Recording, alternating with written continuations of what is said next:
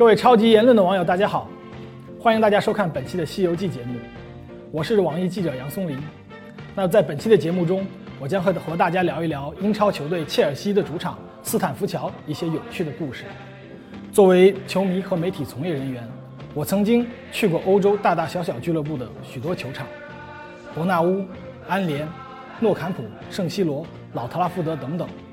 那切尔西的斯坦福桥和这些球场相比，明显稍微会偏小一点。在非比赛期间，球队的参观票非常的容易买到，大概每半个小时就会有一个团进入球场内部参观。球场内部的座位全部都是蓝色的。接下来，我们进入了球队的新闻发布会大厅。球队的工作人员告诉我说，其实这里每场比赛的赛前和赛后都会有几十家媒体来这里采访，最多的一次是2011至2012赛季的欧冠半决赛，切尔西主场迎战巴塞罗那队的比赛。在那一场比赛中，有超过两百家来自世界各地的媒体报道了这样的一场比赛。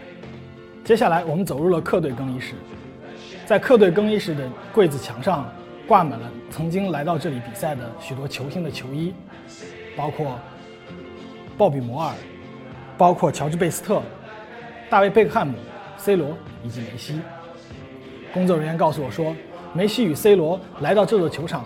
都有会选择他们偏好的一个位置。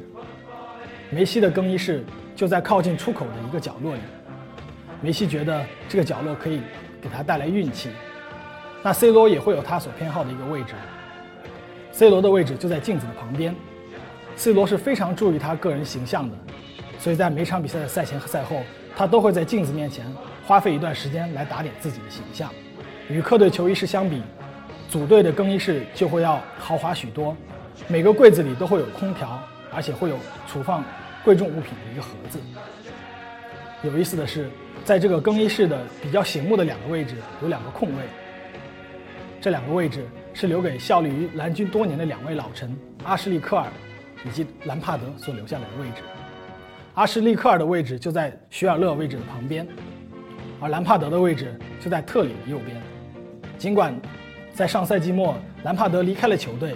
本赛季租借来到曼城，而且还在面对切尔西的比赛中打入了一粒入球。但是从切尔西的官方以及到切尔西的所有的球迷都对兰帕德非常的尊敬，他们也为兰帕德专门保留了这样的一个位置。在我们参观斯坦福桥的两天之后呢，就会英超就会有一场重头戏，切尔西主场迎战阿森纳的比赛。这样的一场伦敦德比自然会吸引英国乃至全世界的目光。比赛当天的黄牛票更是炒到了三百英镑一张，也是大约三千多人民币的这样一个价格。这个价格甚至已经超过了包括像巴萨、拜仁在内这样大俱乐部一个赛季套票的价格，可见英超球票是多么的昂贵。不过呢，如果通过正常的渠道提前购买，球票会相对便宜很多。